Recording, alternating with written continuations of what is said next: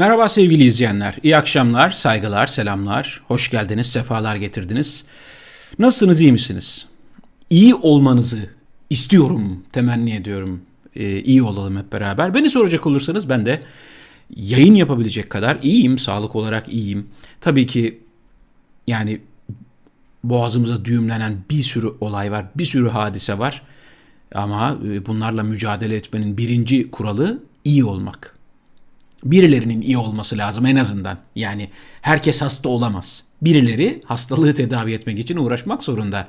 Birileri yıkılan binayı tamir etmek zorunda. O kadarcık gücü olmak zorunda. Birileri patlayan tekeri değiştirebilecek kadar yetenek sahibi olmalı. Daha doğrusu o yeteneğe sahip olan insanların iyi olması gerekiyor. Yani bunun üzerine çok konuştuk. Yani bir ülkede her şey kaybedilebilir, her şey yıkılabilir ekonomik bir enkazın altında kalabilir. Bir ülke savaştan yıkılarak çıkabilir. Ama akıllı, mantıklı, yetenekli, liyakatli insanlar varsa ve bu insanlar hala güçlülerse, hala onların fikirlerine değer veriliyorsa buyur birader sen bizden iyi biliyorsun. Buyur sen yap deniliyorsa bir yerde orada o enkaz kaldırılır. Yok orada bu bilinç yoksa zaten enkaz dediğimiz şey orada o bilinçsizliktir. Bilinçsizlik en büyük enkazdır. Cahillik enkazın en büyüğüdür. Molozun en büyüğü cahillerin konuşmalarıdır. Cehaletin konuştuğu yerde dünyanın en büyük atığı ortaya çıkmış demektir. En tehlikeli atığı ortaya çıkmış demektir. En feci, en korkunç, önlenemeyecek salgın başlıyor demektir. Cehaletin muteber olduğu, cahillerin muteber olduğu, cahillere mikrofon uzatılan yerde eyvah. Eyvah yani. Her şey tamir edilir, her şey düzeltilir belki ama cehaletin enkazı öyle kolay düzeltilmiyor sevgili izleyenler. Neden bunları söylediğimi biliyorsunuz. Şu fotoğrafı kaçıncı kez görüyoruz? Bu fotoğrafın benzerini kaç kez gördük? Yayından hemen önce bir, birkaç dakika önce kitaplığa uzandım e, ince Mehmet aldım. Yaşar Kemal'i okuyan okumayan herkes Yaşar Kemal'in bir lafı var onu çok iyi bilirler kısaltılarak kullanılıyor. Burada daha uzun hali var birinci ciltte. İnsanlarla oynamamalı diyor. İnsanlarda bir ince yer var. Oraya dokunmamalı diyor. Oraya yani İnce Mehmet'in hikayesi orada başlıyor işte aslında. Bir mecbur kahraman. Yani mücadeleye mecbur bir kahramana dönüşüyor. Onda ince bir yer var dokunmamalı diyor. Ben çok merak ediyorum. Türkiye'de toplumun o ince yeri neresi? Çok merak ediyorum. Şehitlik deyince mangalda kül bırakmıyorlar. Yazılan şehit şiirinin haddi hesabı yok. Şehitlik edebiyatının haddi hesabı yok. İstiklal Marşımız bile aslına bakarsanız şehitler üzerine yazılmış bir şiirdir. Ama gelin görün ki ya bir tane adam çıkıyor şehiti, şehidin tabutunu üzerindeki bayrağı siyaset için kullanıyor, kolunu dayıyor, elini üstüne koyuyor. Sanki bir icraatını tanıtırmış gibi. Sanki yeni ürününü tanıtıyormuş gibi. Yeni bir vaatte bulunuyormuş gibi. Sanki fabrikadan yeni çıkmış kamyonu tanıtıyor gibi kolunu dayıyor ve konuşma yapıyor. Nutuk atıyor. Ve insanlarda o ince yerin orası olmadığını anlıyorsunuz. Neresi? Camileriniz kullanılıyor. Dininiz kullanılıyor. Peygamberiniz kullanılıyor. Allah'ınız kullanılıyor. Kitabınız kullanılıyor miting meydanlarında. Sürekli övündüğünüz, dünyada çocuklarını davul zurnayla askere gönderen tek milletiz diye övündüğünüz çocuklarınız kullanılıyor. Çocuklarınızın yaşarken hiçbir değeri yok. Aşağılanıyorlar, hakir görülüyorlar. Ayak işleri yaptırılıyor onlara. Hakaretler, küfürler duyuyorlar. Hiçbir değerleri yok. Kendileri milyon dolarlık Mercedes'lere, zırhlı arabalara, en lüks uçaklara binerken sizin çocuklarınızı bindirdikleri helikopterler, tanklar, otobüsler, kamyonlar dökülüyor. Sizin çocuklarınız tek mermi atmadan ölüyorlar. Burası da mı değil sizin ince yeriniz? Yaptığınız edebiyat ne? Peygambere komşu olmak ne? İnsanda küçücük bir küçücük bir şey olur. Bir dakika der ya. Ben tabutuma kimseyi dokundurtmam. Adını sanını bilmediğimiz, eli yüzü düzgün, iman sahibi bir hoca gelsin, cenazeyi kıldırsın, Yasin'i okusun dağılalım, yasımızı tutalım, cenazemizi mitinge çevirttirmeyelim ya. Buna dokundurtmayalım. Yok. Demek ki o ince yer orası değil. Peki neresi? Peki neresi? Çok merak ediyorum. Karaman'da çocuklarınıza dokundular. Ülkenin kaç şehrinde çocuklarınıza dokundular. Çocuklarınız da mı değil? Yok o da değil. O Yaşar Kemal'in dediği o ince yer orası da değil demek ki. Kadınlarınız öldürülüyor, katlediliyor. Umurlarında bile değil. Umurlarında bile değil. Zerre kadar umursamıyorlar kadınlarınızın, kızlarınızın öldürülmesini. Çocuklarınız şehit oluyor. Sayısını bilmiyoruz. Net sayıyı bilmiyoruz. Güvenemiyoruz. Çocuklarınız şehit oluyor. Bir gün sonra davullu zurnalı, konfetili, konserli açılış yapıyorlar. Miting yapıyorlar. Kahkahalarla gülüyorlar. Gevrek gevrek. Orası da mı değil o ince yer?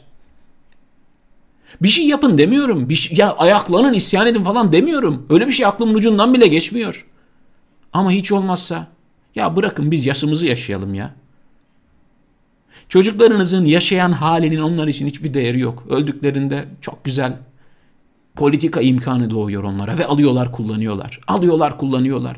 Eğer çocuklarınızın yaşayan hallerinin küçücük bir değeri olsaydı, çocuklarınızın hayatının birazcık kıymeti olsaydı, kendilerine 200 araçlık, 300 araçlık konvoy yapacaklarına, saraylarda oturacaklarına, 8-10 uçaklık filo oluşturacaklarına, kendi çocuklarına bedelli askerlik yapan, askerlik hiç yapmayan çocuklarına gemi filoları alacaklarına, sizin çocuklarınızın bineceği uçakları, helikopterleri, otobüsleri, kamyonları, askeri araçları, çocuklarınızın giyeceği botları. Ya çocuklarınız soğuktan dondu öldü ya. Soğuktan dondu öldü 21. yüzyılda Türkiye Cumhuriyeti'nin Türk Silahlı Kuvvetleri'nin erleri, askerleri üzerlerindeki kıyafet karda buzda dayanmadığı için soğuktan donup öldü. Bu da mı dokunmadı? O da mı değildi ince yeriniz? Çocuklarınızı IŞİD kaçırdı. Yaktılar. Feci şekilde katlettiler. Ama hiçbir değerleri yokmuş. Video montaj dediler. Bu görüntü sahte dediler. Çocuklarınız kaçırıldı.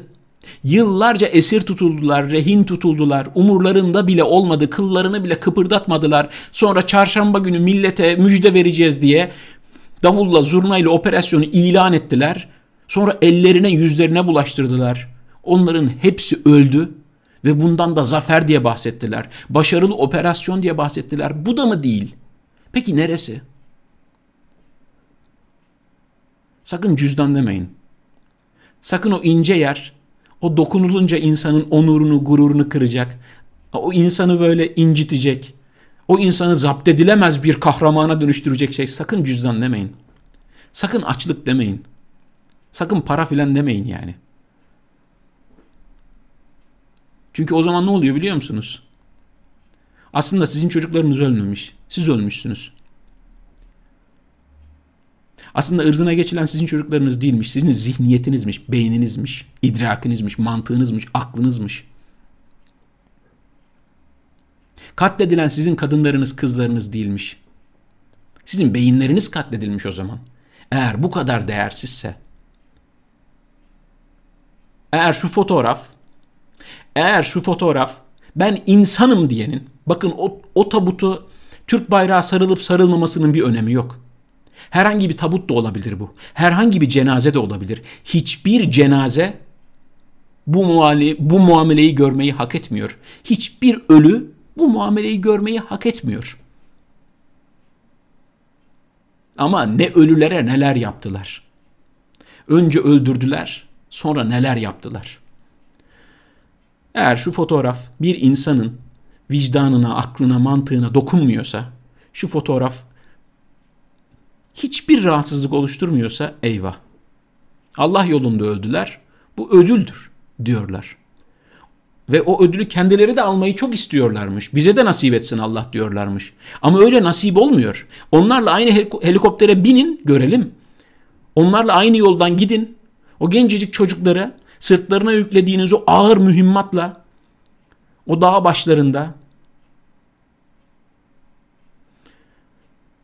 Allah size böyle nasip etmez onu öyle nasip olmaz. Bin korumayla nasip olmuyor o. Sarayda nasip olmuyor. Demek ki dokunmuyor. Demek ki umurlarında değil. 30 yıllık helikoptere bindiriyorlar askerleri. Ta koca generalleriyle beraber subayları, as subayları, uzman çavuşları, erleri bu ülkenin gariban çocuklarını bindiriyorlar 30 yıllık helikoptere. Ama kendileri kaba etlerini en pahalı makam arabasından başkasına değdirmiyorlar. Ve bu da kimseye dokunmuyor. Hani var ya o şarkıda kıyamet değilse bile bir şey kopmalı. Biliyorsunuz değil mi? Bir şey yapmalı. Kıyamet değilse bile insanın içinde bir şey kopmalı. Bir uyandırmalı ya. Bir farkına vardırmalı. Bir dakika ya biz bunları neden yaşıyoruz? Bizim çocuklarımız bunları neden yaşıyor? Ben dinimi neden kullandırttırıyorum ya? Yani bir yerde bir bahçenin çiçeği eziliyorsa önce bahçenin sahibi ona itiraz etmeli. Bir dakika arkadaş bu dine inanıyorum ben sen benim inancımı kullanamazsın. Bir dakika arkadaş o başörtüsü benim inancımın gereği. Sen benim inancımın gereği taktığım başörtüsünü kullanamazsın.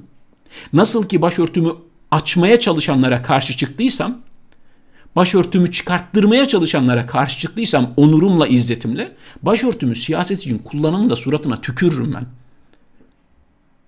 Nasıl ki insanların namaz kılmasına, ibadet etmesine engel olmaya çalışanlara karşı çıktıysam, benim camimi, benim ibadetimi siyasete alet etmeye çalışanın da suratına tükürürüm.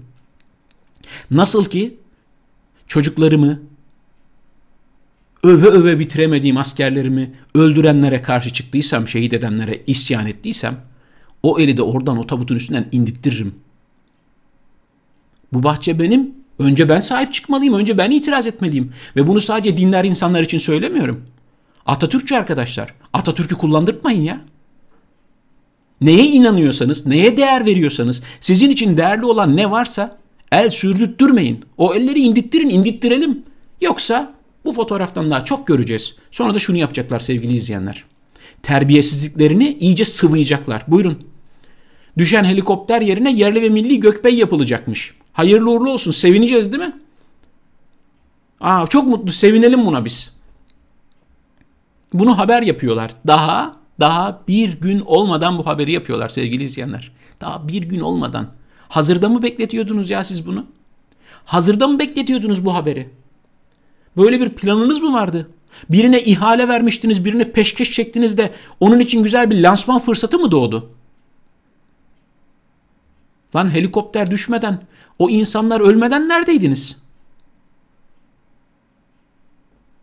Hulusi Akar şey diyormuş. İşte aniden değişen hava koşulları, olumsuz şartlar şunlar bunlar. Ya bırak ya. Bırakın Allah'ını seversiniz ya. İşte bu kadar kıymetli sizin askerinizin hayatı. Bir emirle gönderirsiniz Boğaz Köprüsü'ne, katlettirirsiniz, boğazlattırırsınız, umurunuzda bile olmaz. Bir emirle gönderirsiniz Suriye'ye, İdlib'e, Kuzey Irak'a, Ölürler umrunuzda bile olmaz. Başarılı bir operasyon dersiniz. Sonra siz kahraman olursunuz, bakan olursunuz. Tabi tabuta el dayarsınız. Bu millet de bunu yer.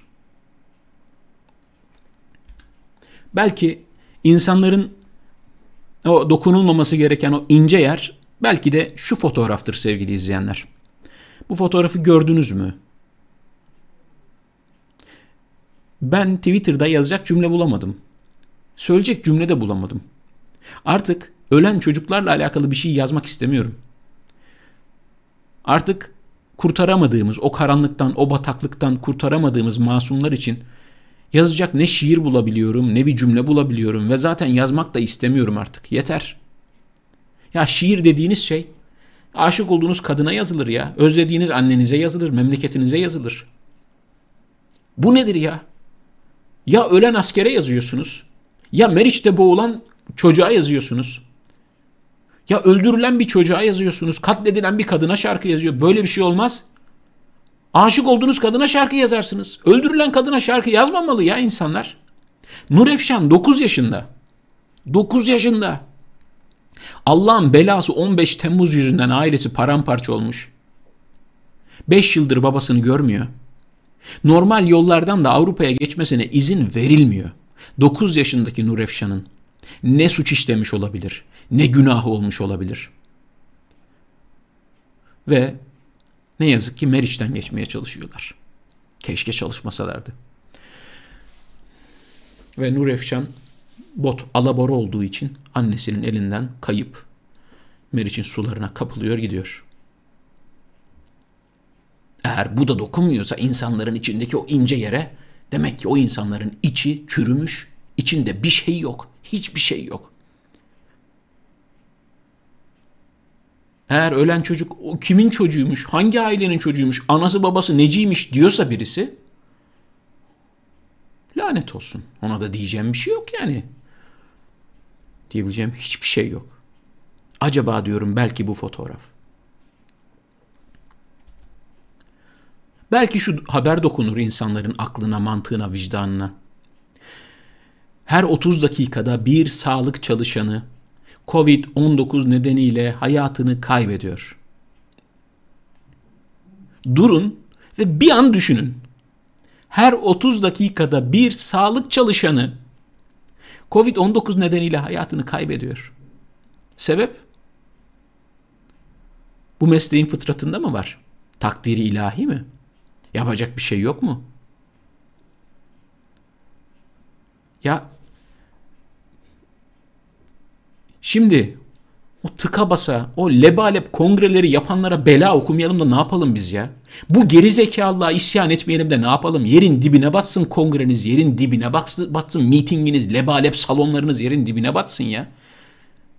Ya değer mi ya? Değer mi bir tane doktor, bir tane hemşire, bir tane sağlık çalışanı? Değer mi ya? Değer bundan kıymetli mi ya? Sizin bütün mitingleriniz, bütün kongreleriniz, aldığınız bütün oy, bütün saltanatınız, sarayınız, makam arabalarınız, uçak filolarınız, çantalarınız, bilmem neleriniz bir tane doktorun, bir tane hemşirenin hayatından değerli mi ya? Bir insanın hayatından değerli mi? Sizin için değerli olabilir. Ben sizin yani oraya seslenmiyorum. Ama yani Valla buralarda çıkıp bağırabileceğim bir dağ yok ya. Dümdüz bir yer benim yaşadığım yer. Adana'da filan olsaydım Torossur'a çıkıp bağıracaktım yani. İnsan nasıl isyan etmez ya? Akıl nasıl isyan etmez şuna? Mantık nasıl isyan etmez? Vicdan nasıl dayanır? Çok ilginç. Yani inanın şunu okuduktan sonra normal insan sizin bizim için söylüyorum ha. Kongreye giden insanlar değilsiniz. Saçma sapan işler yapan insanlar değilsiniz. Ya ben arkadaş yüzümün tamamında iz de çıksa, o maske benim başımı da ağrıtsa, o maske dursun ya. Dursun benim yüzümden hiçbir insana zarar gelmesin. Ben buna sebep olmayayım ya. Benim yüzümden bir doktor, bir hemşire, bir sağlık çalışanı 5 dakika fazla yorulmasın ya. Ne hakkım var buna? Bana bu hakkı kim verdi? Ama gelin görün ki hiçbir değeri yok. Hiçbir değeri yok. Eğer zerre kadar, zerre kadar bu ülkenin insanların hayatını, sağlığını önemseselerdi, koronavirüs sayılarını gerçek olarak açıklarlardı. Gerçek verileri açıklarlardı. Yalan söylüyorlar. Yalan söylemeye devam ediyorlar. Çünkü dertleri insanların hayatı, insanların sağlığı falan değil. Sağlık çalışanlarının hayatı falan değil. Tek dertleri kendi imajları, kendi iktidarları. Saraydaki saltanatlarının süresini uzatmaya çalışıyorlar. Bu kadar basit. Bu kadar basit. Yalanla kurulan bir saltanat ancak yalanla devam ettirilebilir.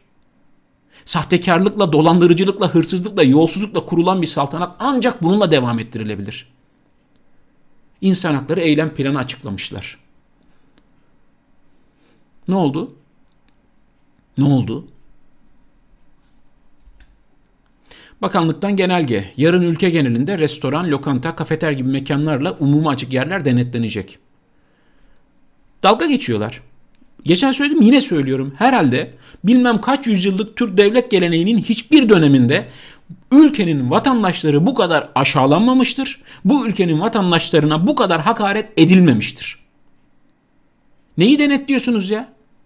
Neyi denetliyorsunuz? Siz binlerce kişiyle kongre yapıp gevrek gevrek gülüp lebalep olmasıyla övünen bir grupsunuz. Neyi denetliyorsunuz? Utanmıyor musunuz? Gidip yani kendi dükkanında oturup çay içen, sohbet eden iki tane, üç tane insana ceza yazınca nereniz soğuyor acaba? Kendinizi devlet adamı falan mı zannediyorsunuz? Devlet büyüğü falan mı zannediyorsunuz? Devletin bekasını falan mı kurtardınız zannediyorsunuz? Gerçekten bu kadar aşağılanmak, bu kadar bu kadar geri zekalı yerine konmak geri zekalılar tarafından yani yani bilmiyorum çok zoruma gidiyor benim ya. Şuna bakın. Manzara çok feci. Şuna bakın. Şu habere bakın. Bakın bu haber beni Antalya Serik'te bir marketten ekmek çalan şahıs vatandaşlar tarafından yakalanıp polise teslim edildi.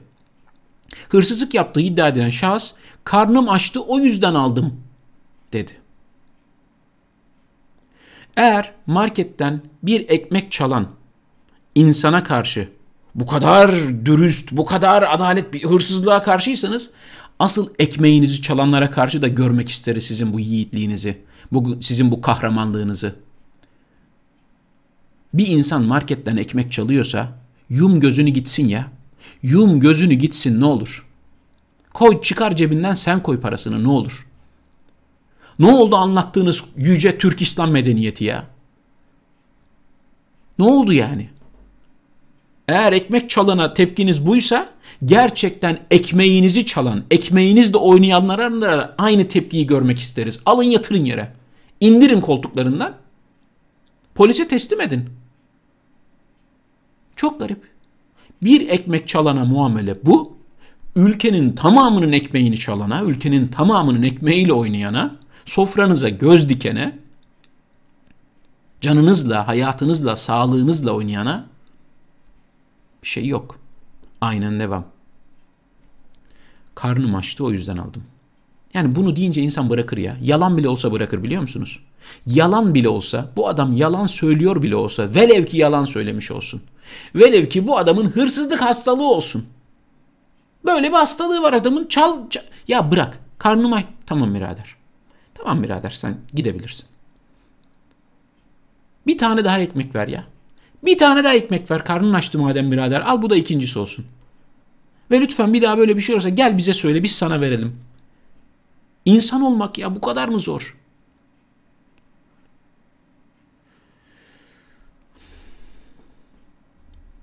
Çok yazık çok.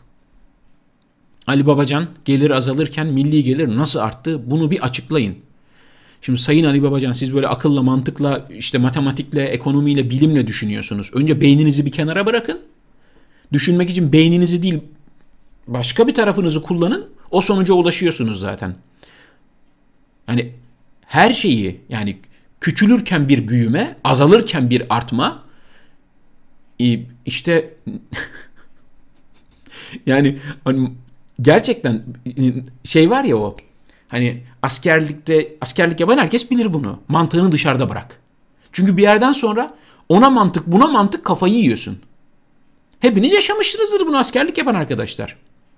AK Parti'nin bir iddiasını konuşurken mantığınızı bir kenara bırakacaksınız. Yoksa ikinci cümlede kalıyorsunuz. Ali Babacan da kalmış. Yani devletin başına hiç gelmeyen bir iş geldi. Para basan kurum borçlu olur mu ya? Bunu da yaptılar. Yani Buradan Ali Babacan'a bir e, çağrıda bulunmak istiyorum. Öncelikle kendisini canlı yayına davet ettim. Cevap gelmedi partisinin temsilcilerinden. Tamam biz size dönüş yapacağız dediler dönmediler. İş başvurusu yapan yeni üniversite mezunu gibi kaldım burada. Birincisi bu. İkincisi yani bunu diyenleri, bu hesapları, bu saçma sapan bilgileri verenleri gayet iyi tanıyor kendisi. Bunlar sonradan ortaya çıkmadı. Hani bu cehalet sonradan ortaya çıkmadı. Hani geçen Ahmet Davutoğlu şey diyor ya. İşte ben Berat Albayrak bakan olmasın diye yalvardım diyor. Yalvarmayacaksın. Baktın ki eleman mal, malzeme kötü kusura bakmayın diyeceksin çekileceksin. O gün o gün bir şert düşsen bugün konuştuğun her şey beş katı daha değerli olacak. Ya adam o gün bak partinin içindeyken buna itiraz etti. Herkes duydu bunu. Falan diyecek. Ama hem yalvardım diyorsun hem adam senin kabinende bakan olarak çalışıyor. E yani ilginç. Almanya pandemi nedeniyle zor bir dönemden geçen sanatçılara destek olmak amacıyla kültür yardımlarını 1 milyar euro daha artırarak 2 milyar euroya yükseltti. Evet, sanatçılara bireysel desteklerin de yolda olduğu belirtildi. Ya şimdi bir, tamamen şahsi bir şey anlatacağım size. Ben bugün bununla alakalı bir arkadaşla konuştum. Bu işlerle ilgilenen bir arkadaşla. O bana dedi ki böyle bir şey var sen de bundan faydalanabilirsin. Bir dakika ben de mi? Hani bize de mi menü? Evet size de menü. Yani yaptığın şey sanat. Yaptığın şey işte görsel sanatlar bilmem ne falan filan. Eğer yardıma ihtiyacın varsa gerçekten başvurabilirsin. 2 milyar euro sevgili izleyenler. Ya Türkiye'de artık konuşamıyorum söyleyemiyorum ama işsizlikten intihar eden müzisyen sayısı yüzden fazla. Fazla diyorum çünkü net sayıyı bilmiyoruz yani. Böyle yuvarlak sayılar söylüyoruz. İstatistiğe dönüşüyor.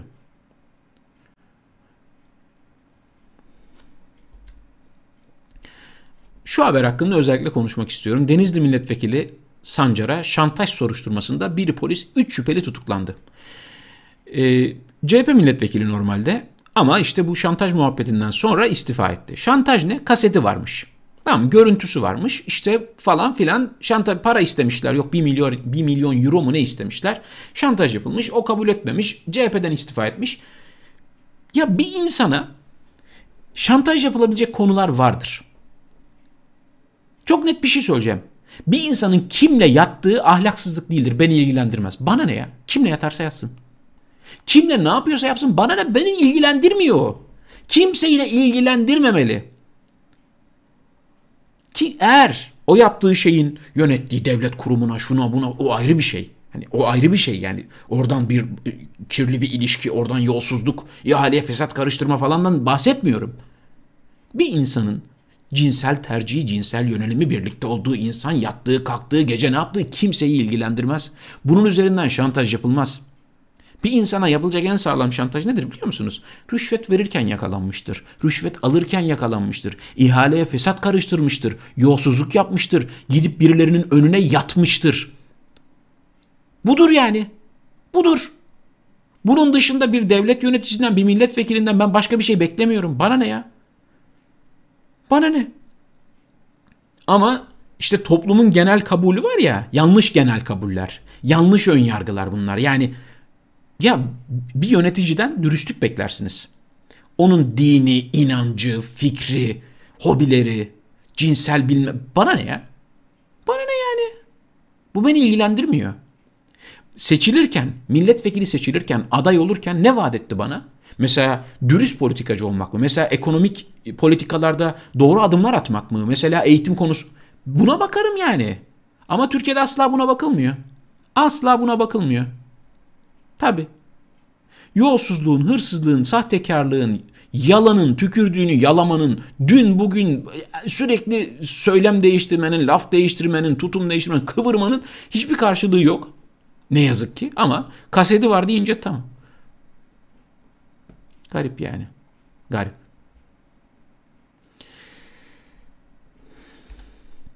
Hatay'da karakol komutanı 82 kilo uyuşturucuyla Suriye sınırında yakalandı. Mesela budur sorun olan. Siz karakol komutanına görev vermişsiniz.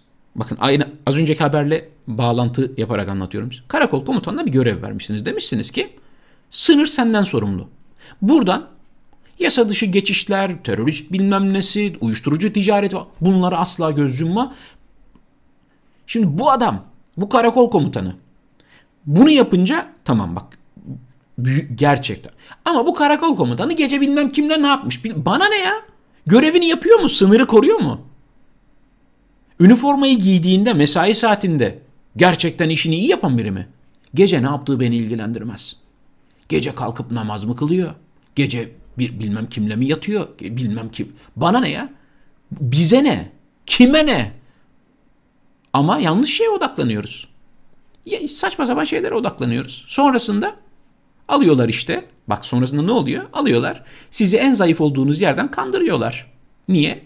Çünkü siz insanları inancı üzerinden değerlendiriyorsunuz. Dini üzerinden değerlendiriyorsunuz ve bu çok rahat taklit edilebilir bir şey. Çok rahat taklit edilebilir bir şey yani. Bir sakala bir takkeye bakar yani. Üç tane cümleye bakar. neyi önemsiyorsanız, sizin için ne çok değerliyse, neyi popüler görüyorsanız oradan golü yiyorsunuz. Politika böyle bir şey. Ama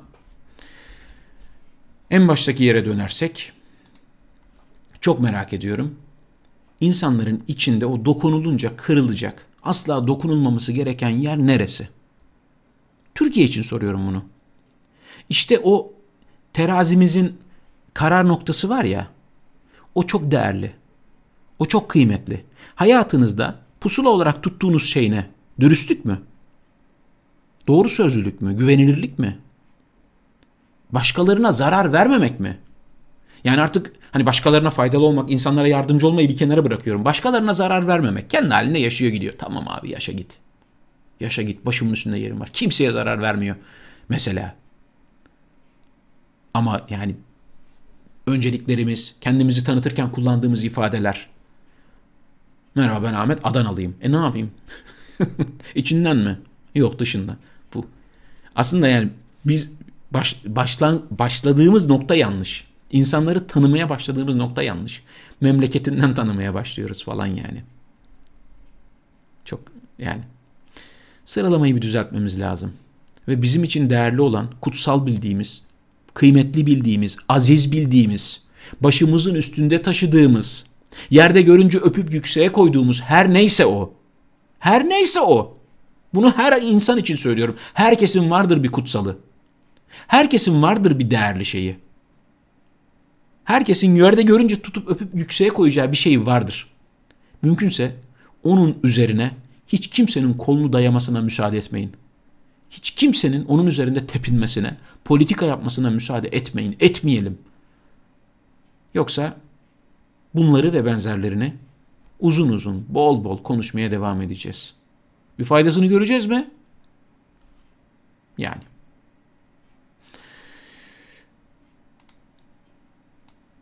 Bugünlük bu kadar. Bu haftalık bu kadar sevgili izleyenler. Pazartesi Türkiye saatiyle 22'de yine bir aksilik olmazsa burada olmaya çalışacağım. Tekrar görüşünceye kadar kendinize iyi bakmanızı, sağlığınıza dikkat etmenizi e, rica ediyorum. Sizlerden ricamdır. Lütfen iyi olun. Öyle. Kanala abone olmayı, videolarımı beğenmeyi, paylaşmayı, yorum yazmayı vesaire vesaire unutmazsanız da bu beni daha da çok mutlu eder. Hoşçakalın. Kendinize iyi bakın. Sağlıcakla kalın.